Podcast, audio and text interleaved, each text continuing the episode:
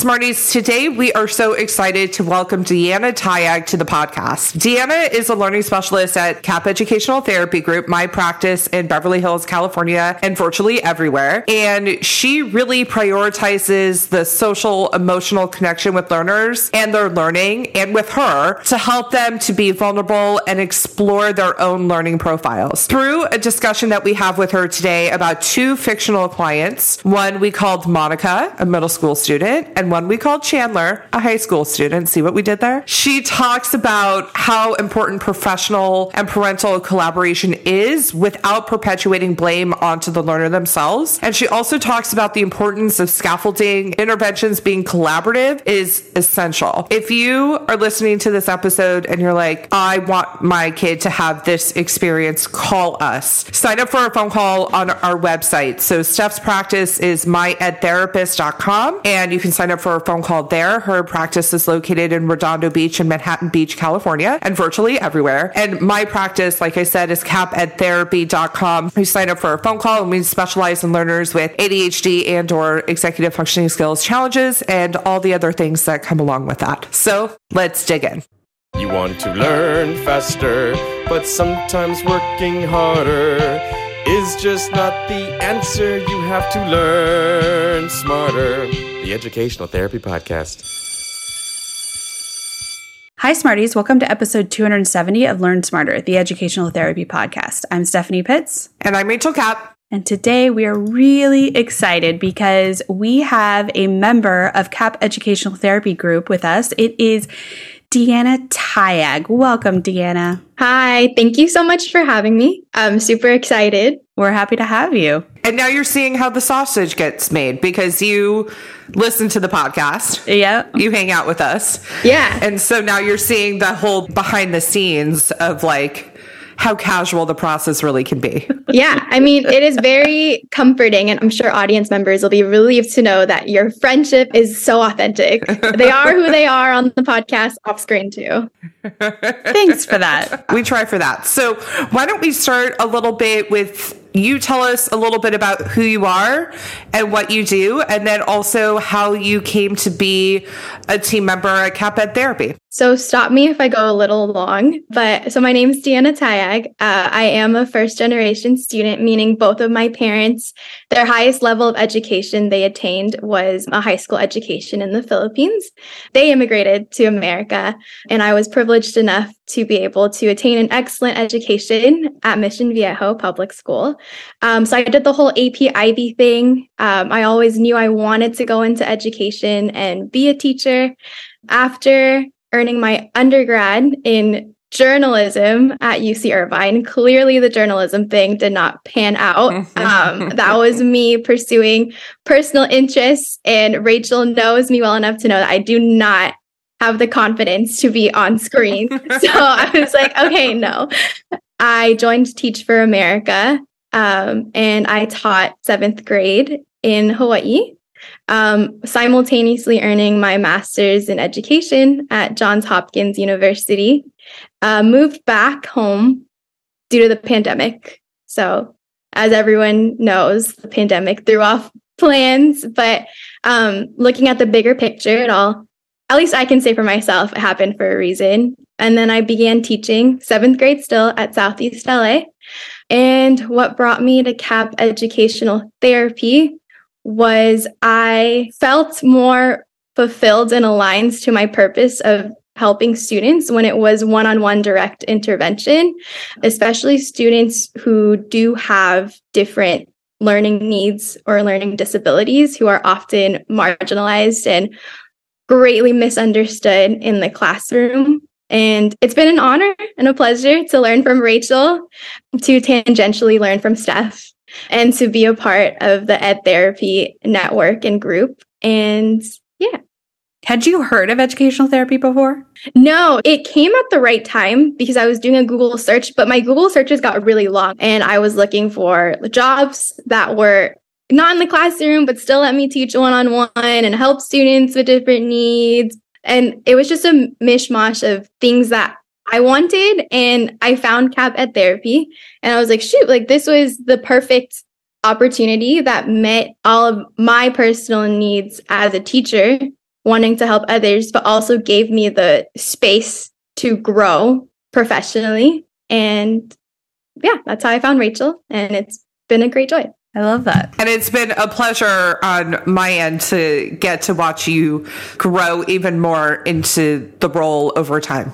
Over two years at this point that you've been with the practice. So the reason that I wanted you to come on and talk to our audience is because you are great at doing learning intervention in action, meaning taking what's going on with the learner and really addressing it in a meaningful and creative way. So today we're going to talk about two students in particular that are representative of so many kids out there. So many kids struggle with the same thing. So if you're listening to this and you think, oh my gosh, this is just like my child, it's because this happens all the time. So we're going to be talking about a middle school student named Monica and a high school student named Chandler. I'm getting to see if people like understand the Monica and Chandler. Okay. Yeah, yeah, yeah. okay, so why don't you share with us a little bit about who Monica is and why she called? Yeah, so Monica, when she first joined the practice, was incredibly disorganized. When we looked at her grades, she had straight F's. She had unaddressed ADHD. Mom for Monica got her evaluated um, and she had absolutely zero organizational strategies and was completely unmotivated to do well in school. That last part being informed by teachers were just frustrated with her. Um, it was really hard for her to feel attached or connected to a support in the classroom because teachers were checked out um, and understandably so teachers have a lot on their plate so that was monica before mom called Rachel because she was at a loss for what to do and really was seeking at the time immediate intervention and support. What did you do first? Talk us through the case. Yeah, okay. So the first thing I did with Monica was I took in all of the notes um, because usually when teachers provide comments, so backstory in the process you know parents will share with rachel teachers say x y and z. Um, sometimes on intake forms we get the whole backstory of how they're viewed in the classroom. And when i notice patterns like disruptive disrespectful checked out that to me indicates that there is like a lack of connection to the classroom. And i often question how much of that is because the student feels like they're not wanted there. And so the first thing I usually do in session is just get to know them, do the social emotional check in, build rapport. And then after the first session, when Monica felt comfortable with me, we then looked at her grades. And I always preface the first time looking at grades as like, Deanna's not judging you. We have seen it all. And there's no such thing as an impossible case. There's always room for growth. So Monica felt comfortable enough to be like, all right, here they are. And as mom told us, they were straight F's. And so after that, mom forwarded me the psych evaluation, and we determined that much of Monica's grades were informed by her comprehension. And teachers viewed this, and I know this is mentioned on the podcast all the time. They viewed her reluctance to do work and her resistance like on purpose. Like she's lazy, she doesn't want to do it. She's not motivated.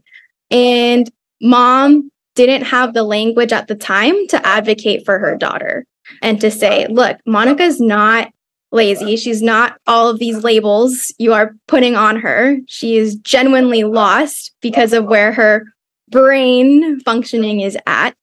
Um, and continuing to view her in that way is not going to be productive or great for anyone. Thankfully, they had a Deanna to step in. Um, and so, first intervention was after explaining to mom what was going on regarding Monica's comprehension in both literacy and math.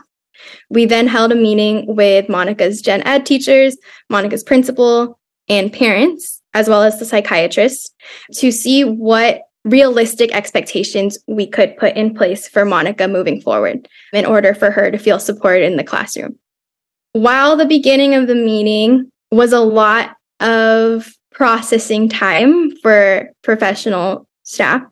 The ultimate conclusion was that the original expectation of having Monica complete seven writing assignments was not realistic, given that Monica's psych evaluation had her at five years behind in her reading comprehension.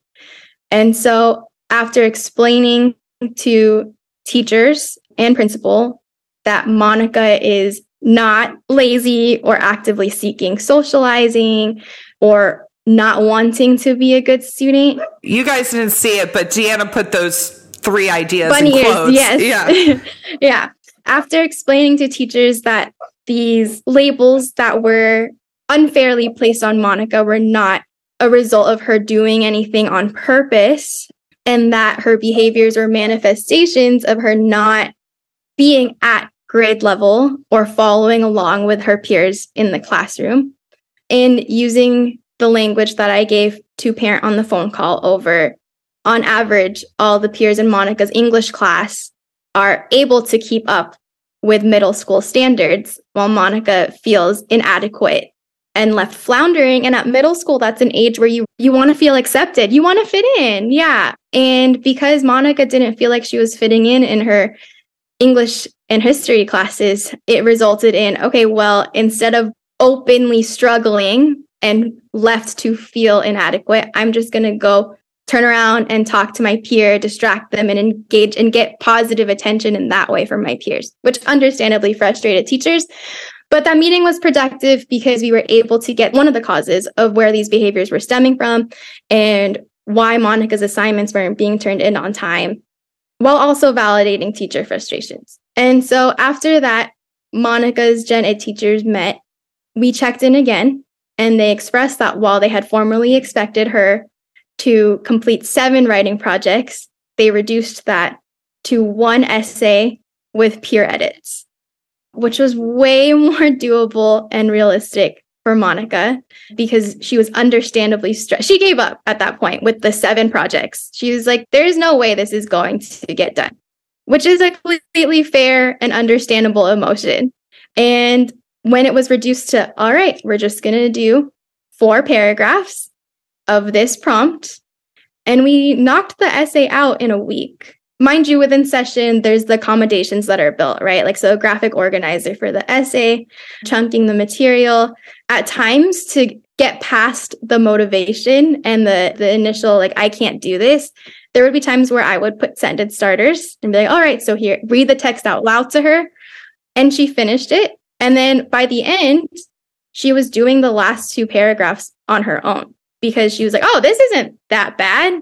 But it was because the expectations were scaffolded to meet her where she was at. And so it was nice seeing her confidence increase. And by the time peer edits came around, she had a product that she was proud of, which also, you know, addressed her like SEL or so, her social emotional, her confidence needs. And because she was proud of it, she was willing to share it with her peers. And again, because she got familiar with the process throughout the week of me being like, hmm, I'm wondering if there's another word we could say there. I'm wondering if there's another quote we can choose. Here's some evidence that here's three pieces of evidence. Pick the best one. Like all the scaffolds and accommodations. She was able to receive feedback from her peers with with grace and without it affecting how she felt about herself. And so that direct collaboration is just with teachers is just one example of the supports that having a learning specialist or educational therapist can be and can give to children and students. Perfect replacement, Deanna. So, the other student that we wanted to talk about is Chandler, who is a high school student. What brought Chandler to get learning intervention? So, Chandler is incredibly motivated to do well academically, but did not have the organizational strategies in place to meet his goals at the time. Chandler was a fan of leaving things to the last minute, which resulted in him being stressed and then sleeping at 2 to 3 a.m. Mm-hmm. While Chandler was passing his classes, I just looked at the profile and the case and just thought to myself, there has to be a more sustainable way to meet your goals. All of the the intrinsic motivation was there, Chandler just needed help with the executive functioning, such as like physical organization, time management, and having structure. Because Chandler would go home from school, and while Chandler was understandably tired, Chandler would be on his phone for about five to six hours and called it his decompression time. But then his decompression time would lead to more stress for future Chandler. So that was Chandler at the beginning. And Chandler's parents called Kapp-Ed Therapy seeking learning intervention, not because the classes were academically challenged. Like he wasn't struggling with the content, he was struggling with organizing himself and his time. And interventions such as grounding Chandler were not the solution. They were understandably frustrated and didn't know what to do or how to help. Right, right. So tell us a little bit about what happened once he started. Yeah, so Chandler's parents grounded him prior to starting Kapp-Ed Therapy. And grounding looks like you can't be on your phone or play video games once you get home from school. But Chandler didn't have the systems of, oh, okay, so once I get from home from school, I'm going to go eat a snack and then I'm going to go dedicate this amount of time to doing my homework this, this, this is what's due the next day. And then I'm going to have bedtime at this time. So even though the distractions, such as phone and video, were taken away, Chandler still just kind of sat there and thought, maybe I'll just work on this one assignment, um, which wasn't resulting in a huge lift in his grades. So once I started working with Chandler, the first thing was we built in the system of going through his Google Classroom, starting calendar, time management, all of the stuff that I know you and Rachel have gone over in the podcast multiple times. Great interventions, but parents were still expressing that Chandler was not organizing his free time or holding himself accountable, and that a lot of the interventions were happening within session. So Chandler would do the calendaring and check Google Classroom, when meeting with me, but it's it wasn't happening in his free time. One, this is a common thing because you know, progress over perfection. These things take time for clients to internalize and do independently. But two, because it was finals coming up, the Chandler could not keep on this track of relying on his sessions with Deanna to be the only times that these things were happening. The first thing was I created a study plan for Chandler and in the study plan, it has each day listed. I noticed that parents also benefit from having the steps listed out because while Chandler's parents were very engaged and checked Google Classroom, it was helpful for them to know what to look for each night. So it wasn't enough to say, Hey, Chandler, I hope, is your paper done? How's that going? But chunking it up for the parents too, in terms of, okay, by this time, Chandler should have two pages done. By this day, Chandler should have three pages done. By this day, Chandler should have four pages done. Really served to like eliminate a lot of the frustration that student was feeling over, oh my gosh, my mom wants to know that my paper is done and I haven't even started on it. That just goes back to like, parents want to help, they want to be supported, and they don't always know how to interpret the portal or the bigger picture of what's going on. So this kind of bridging the gap for them a little bit. Right. And so for parents listening on the podcast, I know that it was really helpful to have each day chunked out in steps of like by this day, please check that Chandler has this done or this problem done or this page done because I can also understand and empathize with parents being overwhelmed by hey, is your essay done? Is the whole project done? Just as we need to chunk it for our students, it also helps parents to have it chunked as well, because then it eliminates a lot of the frustration between parent and child over leave me alone. I know what I'm doing. And you're asking for a more realistic thing of your kid then of, hey, before you play video games tonight, make sure you got that one paragraph done. Chandler's parents and Chandler's relationship also improved because they were asking him for more realistic things each night. And then the next thing was in terms of structuring Chandler's homework time once he got home, I also created a tracker which had the date, the time, the location, so where Chandler was going to get homework done. Sometimes it was during free time at school, sometimes it was at home, mm-hmm. and the homework that needed to be completed. And then the last piece was key, which was I feel dot dot dot because dot dot dot. Because prior to the tracker, Chandler would say, Well, I hate doing homework. It's not going to make me feel better. And it takes too much time. Mm. Or I can finish this homework in 10 minutes the morning of. So why would I do this now? So having Chandler kind of journal two sentences of I feel blank because blank. By the end of the first week, that box changed on Friday. It was I feel better because my assignments were turned in on time and I got to sleep a little early. There you go. There you go. And now we progressed to a place where Chandler does not need the homework tracker because Chandler is telling me himself, Deanna, on my calendar, I'm going to use this time to do work on this. I'm going to use my lunch on Wednesday to work on my math problems. I'm going to use my night on Thursday to work on English. And when I ask him, Oh, Chandler, that's interesting. What changed? Well, because my life is better if I just do it in advance. I'm like, yep. And so I think a lot of the interventions that we've discussed in this conversation so far are really just the first step to helping students and clients become more independent um, and doing it on their own because these are all very external, like a paper tracker for parent to see what need what time they're going to do their homework. But it's nice that the growth eventually progresses to they do it, uh, students do it on their own.